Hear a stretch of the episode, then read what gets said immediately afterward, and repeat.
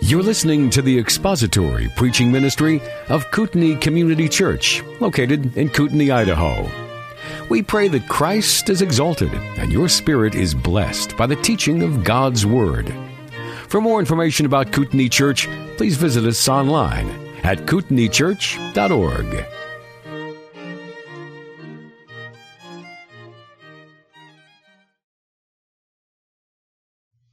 We'll read Philippians chapter 2, verses 25 through 30, and we'll open in prayer, and I'll confess to God what I just did. Beginning of verse 25. But I thought it necessary to send to you Epaphroditus, my brother and fellow worker and fellow soldier, who is also your messenger and minister to my need, because he was longing for you all and was distressed, because you had heard that he was sick. For indeed he was sick to the point of death, but God had mercy on him, and not only on him, but also on me, so that I would not have sorrow upon sorrow. Therefore I have sent him all the more eagerly, so that when you see him again you may rejoice, and I may be less concerned about you. Receive him then in the Lord with all joy, and hold men like him in high regard, because he came close to death for the work of Christ, risking his life to complete what was deficient in your service to me. Let's pray together. Father, we come now to your word with the expectation that you will speak to us through it. We pray that in all that is said and all that is done and all that is thought this morning, that our mind and attention may be upon what you have for us in this text. That we may learn from it, that we may be convicted, that we may be encouraged and enlightened this morning to the, your praise and honor and glory. We do ask this now in Jesus' great name. Amen. Well, we come now to the fourth of the four examples that Paul gives us of the principle that he laid out back in verses 3 and 4. Do nothing from selfishness or empty conceit, but with lowliness or humility of mind, let each of you esteem others as more important than himself. Let you not look out only for your own interest, but also for the interests of others. That's the principle that sort of sits like an umbrella over chapter 2. And then Paul gives us four examples. And this fourth example is a man whom we would know nothing about if it were not for these verses in Philippians, a man by the name of Epaphroditus. If it were not for what Paul says in verses 25 to 30, we would have never known that Epaphroditus had ever lived. And I consider Epaphroditus to sort of be the example for the rest of us. Let me explain what I mean by that. You read those words of Paul in verses 3 and 4. Do nothing from selfishness or empty conceit, but esteem other people as more important than yourselves and look out for their interests. And we read that and we think, that is a noble goal. Is it not? It's almost idealistic. It's a great thing to shoot for. But can I really be like that? Can I really have that type of a mindset, that type of a mentality? Well, Paul goes on to give us four examples of that mentality. And we read these four examples, and there's a tendency within each one of us to find an excuse why we can't measure up to any of those four examples. Like, for instance, Jesus, Paul says. He existed in the form of God, did not consider that equality with God something to be held on to at all costs. But stepping down and laying aside the conveniences and the comforts of heaven, he came down here and he was made like a servant and he became obedient even to the point of death. That's a great example. And there's something inside of us that probably tends to say to ourselves, that's a great example, Jim, or that's a great example, Paul, but I'm not the God man. And if I were God, then living selflessly would probably be a lot easier for me than it is. But since I'm not God, since I'm not God in human flesh, since I'm this wretched, miserable, wormy, sinful, depraved, wicked creature still in this body of death, how is it possible that I could possibly be expected to measure up and to lay aside my own interests like Jesus did? He didn't have a sinful nature like we do. So that's a little bit sort of out of there. Oh, okay, well there's a second example, a second illustration, and that's Paul. Paul, you remember from verses 17 and 18 of chapter 2, Paul was willing to lay aside his own interests and just be a drink offering upon the sacrifice and service of the Philippians. He viewed their faith, their service, their work, their Christian walk as something that really was of most significance and his own service, his own apostolic ministry as something that could just be poured up as sort of an insignificant add-on to that. That was how he viewed himself. But then there's something inside of us that says, well, that sounds really great to be like Paul, but listen, I don't have all the advantages of Paul, do you? Do I? I mean, after all, if Jesus appeared to me on the Damascus Road like he appeared to Paul, if I were able to see visions and dreams and angels, if I was a vehicle of personal revelation, if I had been personally commissioned to apostolic ministry like the apostle Paul, if I had seen the risen Christ, if I had been taken up into the third heaven to see my eternal home, if I had all of those blessings and benefits, then I would probably live a lot more like Paul than I do. Right? Well, how about a third illustration? How about Timothy?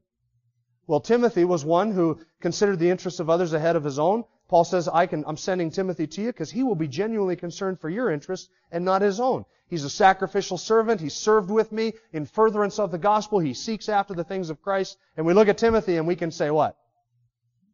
Look at the advantages that Timothy had. I mean, I know Timothy. Who did Timothy spend all of his life with from the time that he was an early teenager all the way through to his adult life? Who was it? Paul. You got Paul as your teacher? Of course you're going to turn out like Timothy. I've had a lot of mentors in my life, friends, but none of them have been like Paul. None of them.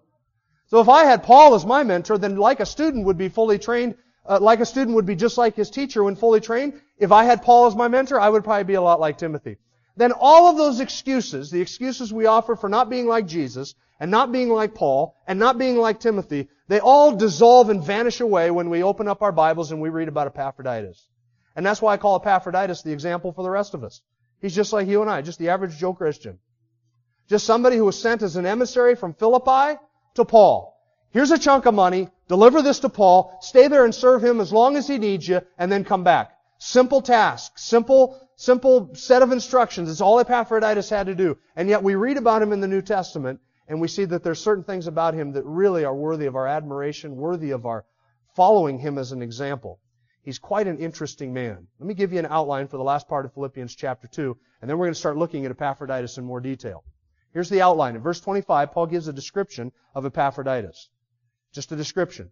Then you notice verse 26 through 28, the Apostle Paul, and I already read those verses, the Apostle Paul gives the reasons for sending Epaphroditus back to Philippi.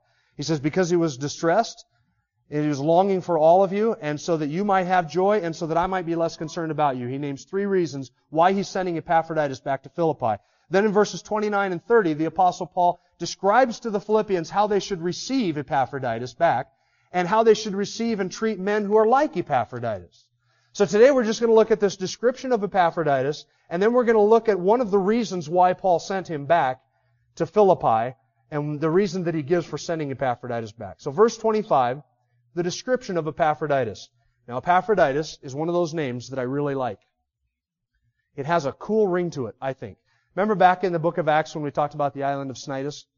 I said that was a cool name, Cnidus. Epaphroditus is like that.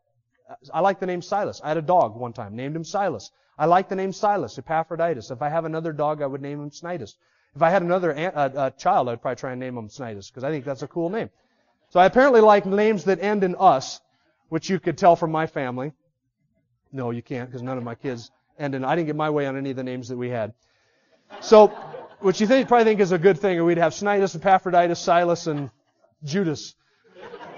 The, so Epaphroditus is a form of the name Aphrodite. Aphrodite, Aphrodite was the Greek goddess of love. Epaphroditus, the, the, the Romans called her Venus.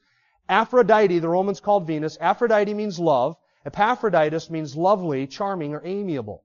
Now we can possibly deduce from Epaphroditus' name that he grew up likely in a Gentile family, likely in an idol worshiping family, because it was common back then for parents to name their children after an idol or in some form of the idol's name, the family idol, or the religion that the family was caught up in. So Epaphroditus, this is conjecture, but it's somewhat based on at least a good conjecture, that Epaphroditus grew up in a Gentile family, an unbelieving family. He came to faith later in life. His parents had worshipped Aphrodite and named him after her.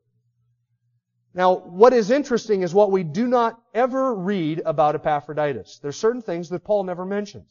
And these things, I think, are interesting and, and worthy of note. We never read anything about Epaphroditus' background. Do you? How old was he when he came to faith in Christ? We don't know. When he's with Paul now, is he an old man? Is he a middle-aged man? Is he a young in his 20s? Late teens? How old is Epaphroditus? We don't know. We don't know how old he was. We don't know how old he was when he came to faith. We don't even know how he came to faith. Did Paul lead him to the Lord when he was in Philippi? Or did the Philippian church, through their witness and testimony, bring Epaphroditus to faith?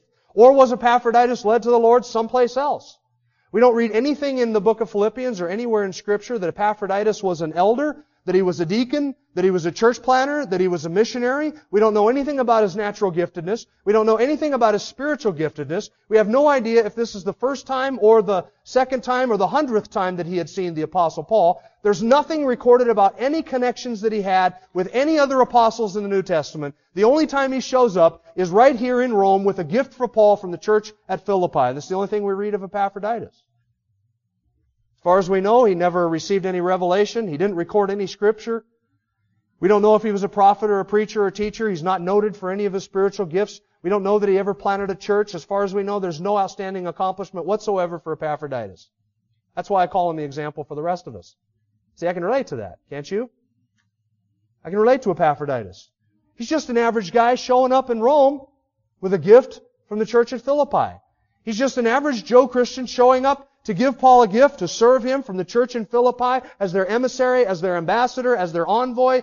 He's carrying that and he just appears on the scene. No mention of his giftedness, no mention of his talents, no mention of any massive accomplishments, just showing up to do what he can to serve. My guess is that everybody here is more like an Epaphroditus than you are a Paul. At least I know I'm more like Epaphroditus than I am a Paul. I don't have the benefit of visions and dreams. God doesn't whisper anything in my ear. I have no benefit of seeing the risen Christ or anything like that. I haven't been discipled or mentored by any giants in the Christian faith. In all likelihood, none of us are going to have our names in the top 100 of the who's who of Christian history. Or even the top 1,000. I probably won't make it in the top million or 10 million. We're not world shakers. We're not superstars. Neither was Epaphroditus. That's not to suggest that Epaphroditus was not a faithful man, that he was not a trustworthy man, and that he was not an influential man. I think he was all of those. But Epaphroditus to, goes to show us two things.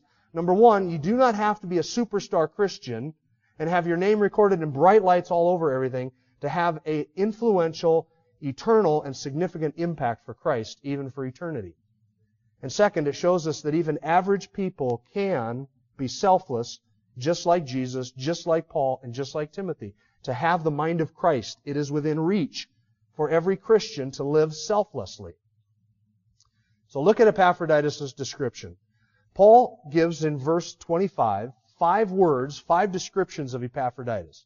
You'll notice them. He calls him my brother, my fellow worker, my fellow soldier, my uh, your messenger and minister to my need. Those are the five five words that he uses to describe Epaphroditus. Now notice a couple things about the list. First of all, I want you to notice that the list moves from general to specific. My brother. That's something you could say about any Christian. That's just a general term designating his brothership, uh, kinship with Paul. But then it moves all the way up to minister, which is a very technical, very specific, very detailed term, as you're going to see when we get there. Notice also that though it is in an ascending order of importance from brother, which is just that common term, and it goes all the way up to the highest compliment that Paul could pay him, which was a minister to his need. Second thing I want you to notice about the list is how it falls nicely into two categories. The first three words are used to describe Epaphras' relationship to Paul. My brother, my fellow worker, my fellow soldier. The second two describe, the last two describe Epaphras' relationship to the church in Philippi. Your messenger and my minister, and your minister to my need. So look at the first one, brother, adelphos in the Greek. It's a word that simply means brother. It's a word that was used and could be used to describe anybody who was your brother in Christ, your your kindred, somebody else who had the same father that you do. It's used of Christians just in general as being my brothers. But it's not just an unspecific sort of general emotionless term, because the term brother carries with it all of the familial type love of calling somebody your brother. So it's not just, oh, he's my brother in Christ. You and I have brothers in Christ that we sort of keep in arm's length. You know that, right? He's my brother, but Just like having Uncle Charlie with you on the camp, family camp out, you don't want to keep him at arm's length. He's my brother in Christ, but I don't want to spend, that's not the type of brother that Paul's talking about. He means brother in the sense of it carries with it the idea of love, of, of companionship, of somebody that he really had a genuine concern for and a genuine love for. Quite a compliment to have the apostle Paul call you brother, isn't it? Wouldn't you feel complimented just by that term? Have the apostle Paul be able to put his arm around you and say, this is my brother or my sister. Maybe some of you ladies would feel offended. This is my brother or my sister. Do you realize that Paul is your brother? If you're in Christ? You've never met him, but I'll tell you something. I plan on spending several thousand years with my brother Paul. eventually getting to know him and ask him a lot of questions. He's my brother. And it also shows you a lot about the humility of Paul. Look where he puts himself, down on the level of what? Brother, fellow worker, fellow soldier. I'm just down here. He doesn't view Epaphroditus as an inferior subordinate. He views him as a brother in Christ. And that's what we are, friends. Whether you teach Sunday school or whatever it is, you're a brother in Christ. There's, the hierarchy is gone. There are spheres of authority, yes. There are different gifts and talents, yes. But in the end, we are brothers. And we ought to treat each other as such. Second term that Paul uses, fellow worker, sun ergos. Sun meaning with, ergos meaning labor, work or toil, something you do, a task or a job. It's not something that was used to describe all Christians in general, never used that way in the New Testament.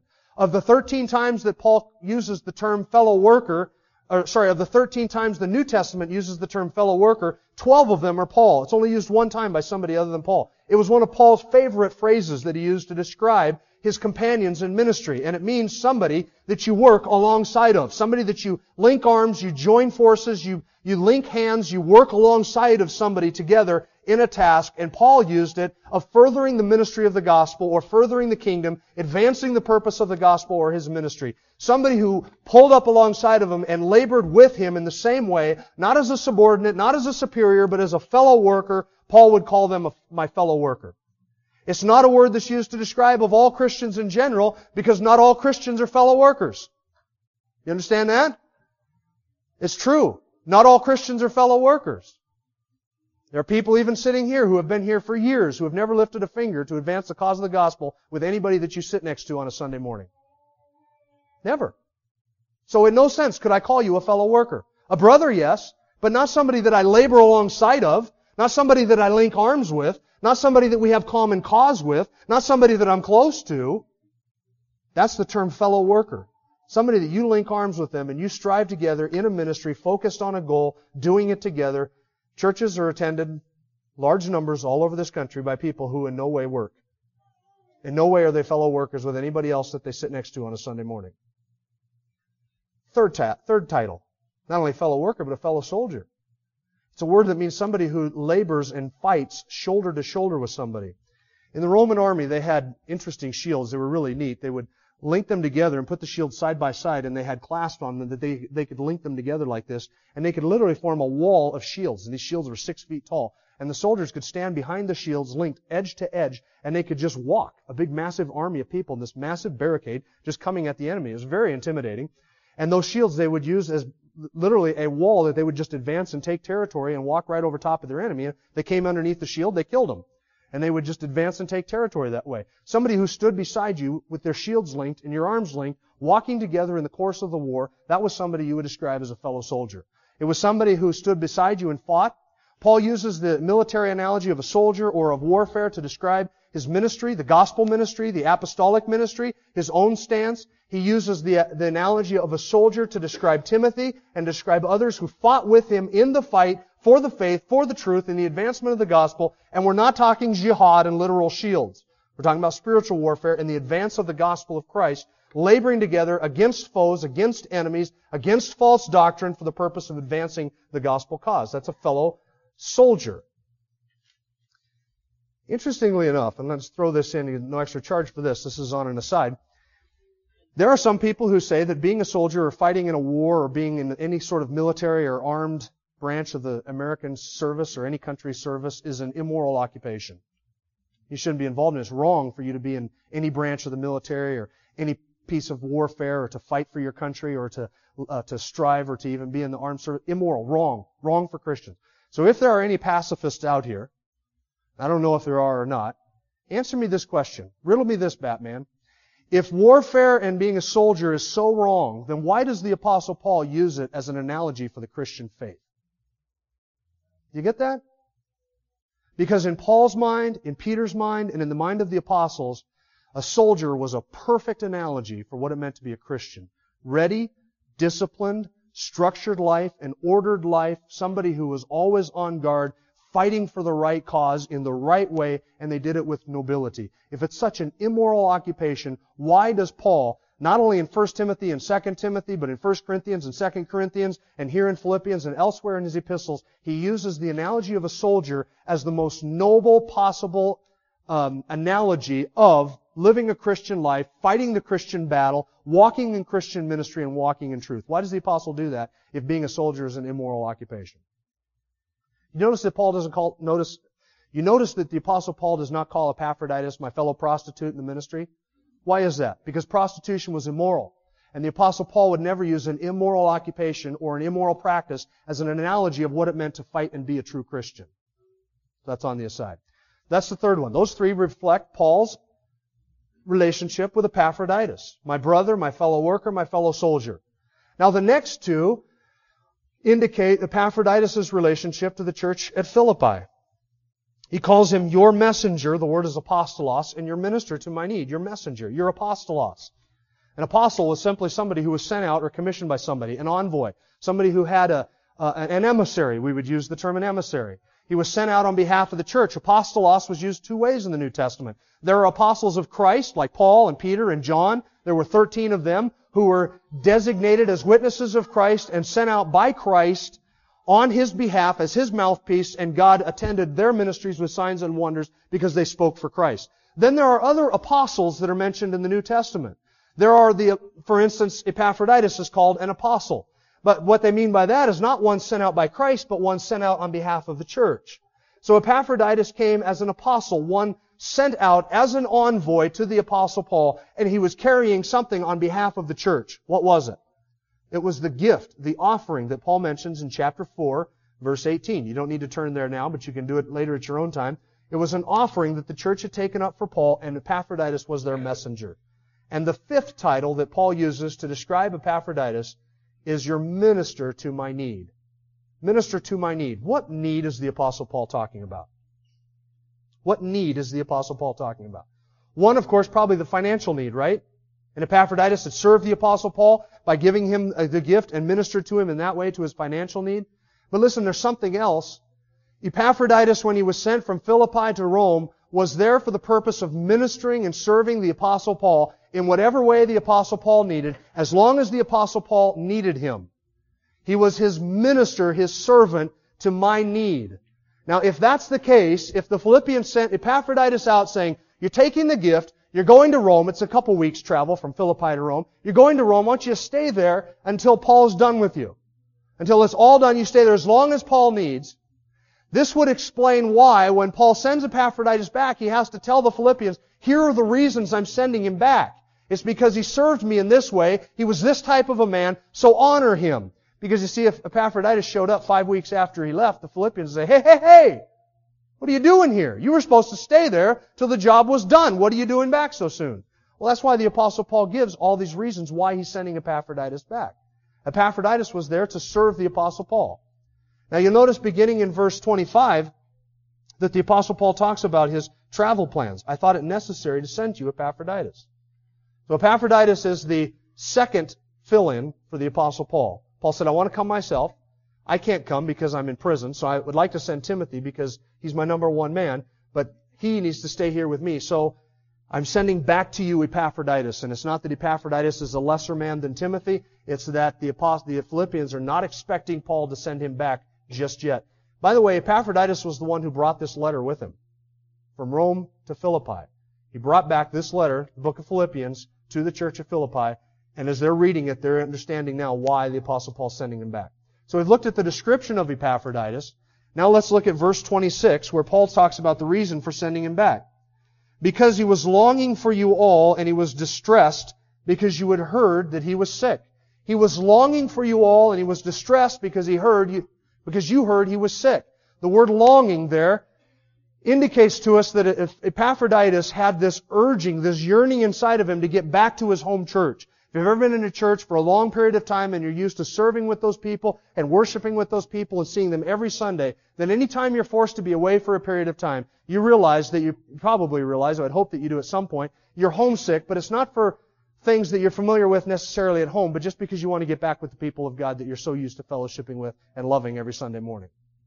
There's a sense there where we can we can sort of step into Epaphroditus' shoes and say, yeah, that would be me. I would be longing to get back to the people that I love so much.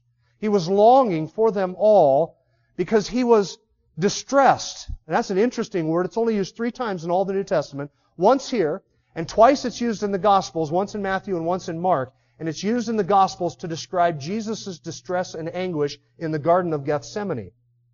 It's a very strong, very emotional word. Epaphroditus was longing to get back to the Philippians, and he was distressed, and the word means anxious in spirit, troubled in heart. He was upset and distressed. Why? They had heard that he was sick. They had heard that he was sick. The word sick means without strength. Asthenos is the word.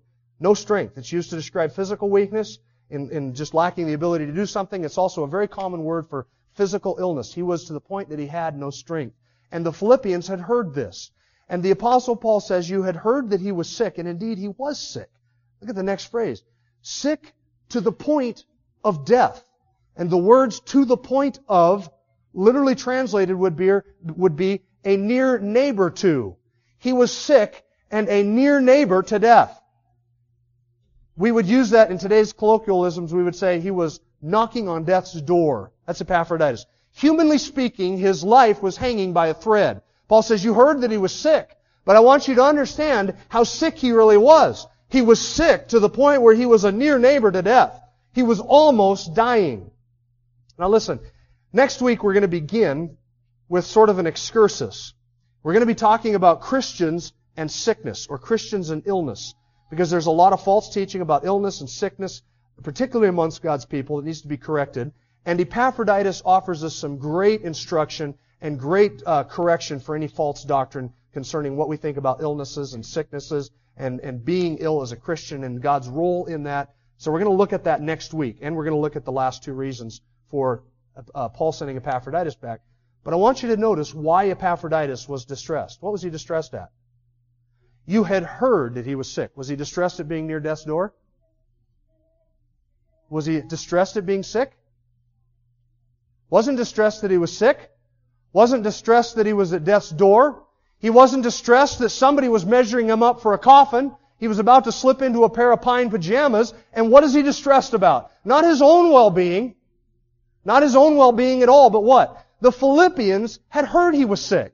And then he heard that they heard he was sick. And this distressed him. Don't you just wish that, I should say it this way. You know there are people in your life that you meet that you wish would adopt a little Epaphroditism.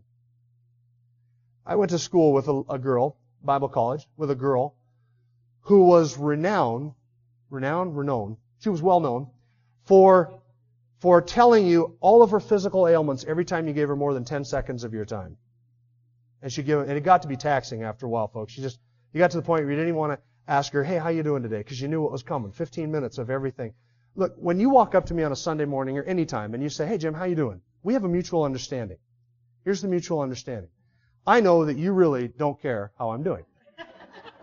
I know that you really do not want to hear all of my physical ails. You don't. If you did, you would sit down and you would say, Jim, tell me about such and such. How, how are you feeling in this? Or how are you doing in that? That's how brothers approach it. But when you say, hey, how you doing? You don't want to hear, oh, my ankles hurt, my knee hurts, my back hurts, my hairline's receding, I got a zip behind my ear. You don't want to hear about any of that stuff. And quite frankly, I don't want to tell you any of that stuff. I don't have a zip behind my ear, by the way. My hairline is receding, so pray for me. It's running to the back of my head like it saw a Sasquatch or something, and I get worried about it more each and every month. My hairline is receding, but you don't want to hear about that. What do you want me to say? Good. How you doing? Good. And we've just both wasted breath, and we're all the better for it, and we're content with that. That's our mutual understanding. But if you run into somebody who you say, how are you doing? And they give you the whole litany, 15 minutes of all my physical ailments, it becomes taxing after a while, does it not? And don't you just wish they would, uh, that they would adopt a little Epaphroditism? and just say, you know what, I'm really not interested in burdening somebody else with my trivial trials and ailments and afflictions. My uh, Bible professor that taught me the book of Philippians, Herb Peeler, in his uh, commentary on the book of Philippians, he writes this. How lightly and selfishly we burden one another with the stories of our troubles and pains. Most of us, I'm afraid, unlike Epaphroditus, would be troubled if our friends did not know about our afflictions. If they're bad enough, we want their sympathy, and if we handle them well enough, we want their praise. Even our troubles must somehow minister to ourselves. End quote. That's true. Listen, friends, when we really want to burden other people with how we're doing, when we really want them to dote on us, to worry about us, to pray about us, to worry for us, to ask us, that is just pure and simple, unreserved selfishness in its purest form. That's what that is. Now, does that mean that we should never tell one another about our burdens or about our cares or our ailments? Absolutely not. That's not what I'm talking about. It's not what I'm talking about. There are people sitting here who have real physical and emotional disturbances in their lives. People with bad backs, bad shoulders, bad uh, diseases, cancers, ailments, all of these things, getting treatments. We need to tell each other about those for the sake of prayer to keep them before God's throne of grace. There's nothing wrong in that. That is good. That is right. That is well. And it should be done. Prayer chains are good. But I guess it really boils down to this. Why do I want people to know what I'm suffering with? Is it so that they can pray and so that we can mutually be encouragement to one another? Or is it because I want them to know what I'm dealing with? Why do I want people to know that? It all boils down to the attitude of my heart. Here was a man, Epaphroditus, who was stepping, walking the tightrope of death. Paul says he was a near neighbor to death, and he gets distressed, not at his own discomfort, not at his own sickness, not at his own impending doom, hanging, as it were, from the human perspective by a thread, and none of that distresses him. What worries him? The Philippians will be worried about me if they find out that I'm sick. And they found out that he was sick and he just went, oh, distressed over it. Why? Because the emotional well-being of those that he loved, he didn't want them needlessly concerned over his little trivial ailments. Friends, that's the mind of Christ. That's considering others as more important than myself. Doesn't mean we shouldn't share with one another. Nothing wrong with that. We should. We should be, bear one another's burdens in that way and be concerned and pray for one another and share how we're doing physically. But it boils down to this question. What causes you distress? Does it distress you that people might needlessly worry about your circumstances and your physical ailments? Or does it distress you that people might not needlessly worry about your circumstances and your ailments? What causes you distress? I gotta confess, sometimes I tell people how I'm doing just because I want them to know. I want you to know what I'm dealing with. It's not always the best thing. The mind of Christ in Epaphroditus caused him to be distressed that somebody else would be losing sleep over what he considered in his own perspective to be a needless worry. That is considering the interests of others ahead of your own. That's the mind of Christ. That's Epaphroditus. A brother, a fellow worker, a fellow soldier, a minister, and a messenger, and a man who had and modeled that selfless mind of Christ. Now, next week, we'll continue looking at Epaphroditus. We'll look at the two other reasons why Paul says he's sending him home, and we'll deal with this issue of, of Christians and illness, Christians and sickness, and the will of God. Let's pray together. Father, we do thank you for instructing us again on how selfless Christ was and our need to model our lives after him. We do pray, Lord God, that you would remind us once again of just how much you love us, how much you have served us, how much you have done for us to lift us out of the pit of despair and to seat us in the heavenly place. And help us to apply the truth of the gospel and the selfless attitude demonstrated by Christ to our each and everyday lives. We do ask this for your glory, for Christ's sake, and for the advancement of your gospel and your kingdom in Jesus' name. Amen. Thank you for listening to the latest podcast from Kootenai Church.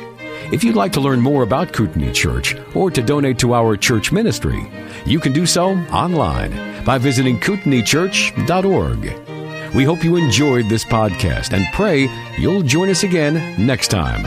Once again, thank you for listening.